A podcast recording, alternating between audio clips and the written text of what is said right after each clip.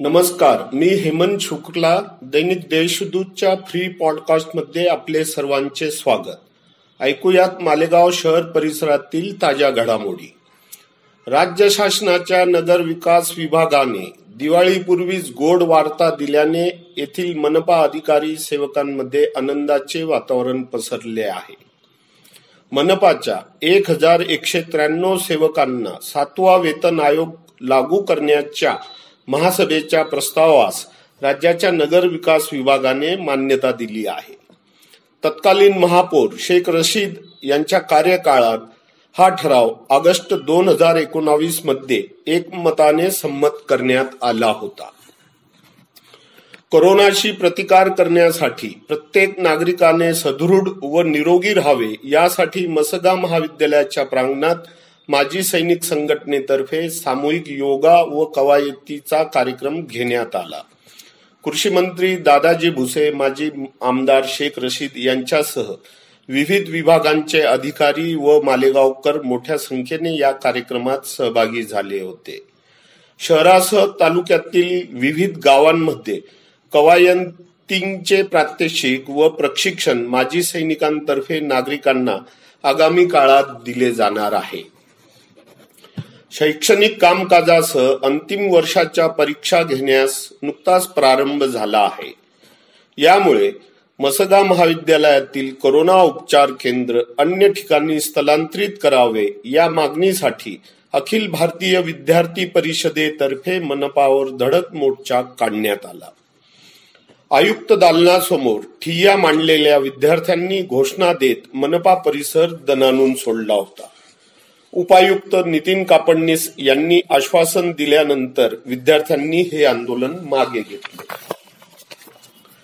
शहरात सातत्याने होणारे विजेचे भारनियमन बंद करावे तसेच वाढीव बिल दुरुस्त करावे अशी मागणी महाराष्ट्र नवनिर्माण सेनेतर्फे खाजगी मालेगाव पॉवर सप्लाय कंपनीस निवेदन देत करण्यात आली आहे.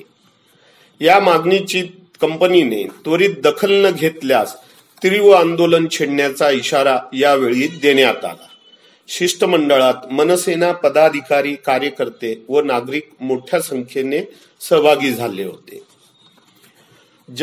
जनतेची श्रद्धास्थान असलेले मंदिर मशीद व चर्च आदी प्रार्थनास्थळे राज्य शासनाने त्वरित उघडावीत या मागणीसाठी भाजपतर्फे येथील तहसील कार्यालयासमोर आंदोलन केले गेले.